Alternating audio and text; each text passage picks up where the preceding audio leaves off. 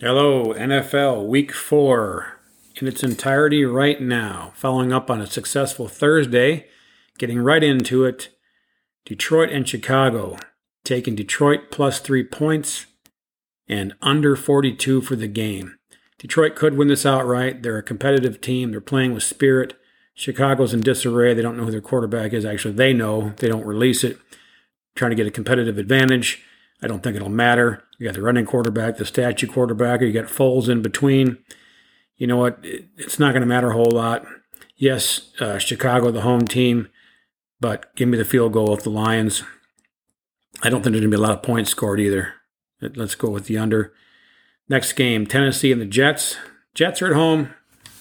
They're showing signs of life, as hard as it may seem with their record and uh, box scores they're showing signs of life, and so is the Tennessee defense. Tennessee minus six is the play. Rams in Arizona.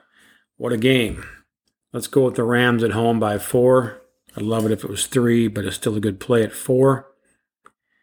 And then we'll move on to Seattle visiting San Francisco, taking the three points with Seattle, looking for an outright win, but we'll sure take the three points.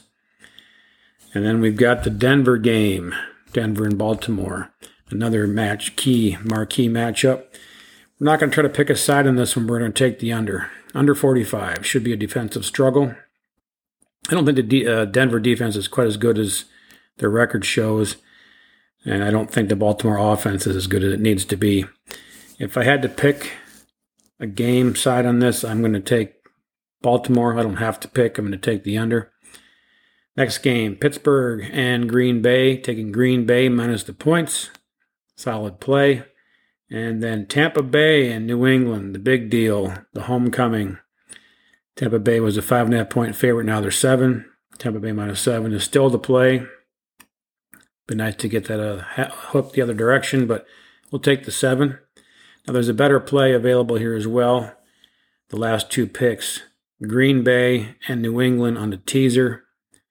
So you'll get Green Bay minus a half point and Tampa Bay minus one point. Both those teams should definitely win their games.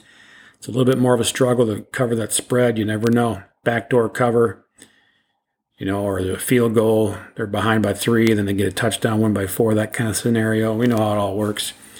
So while I do love Green Bay minus the points and Tampa Bay minus the points, I love this, the uh, teaser even better. Again, check your pricing on that. Some of the books are trying to overprice that to up to 130 now, at which point it's probably not worth it. Just going to take your lumps on the on the spread and hope we win them both. Um, and that is it for NFL. Got the college out already. Look for that uh, in the week five college picks. Good luck with these.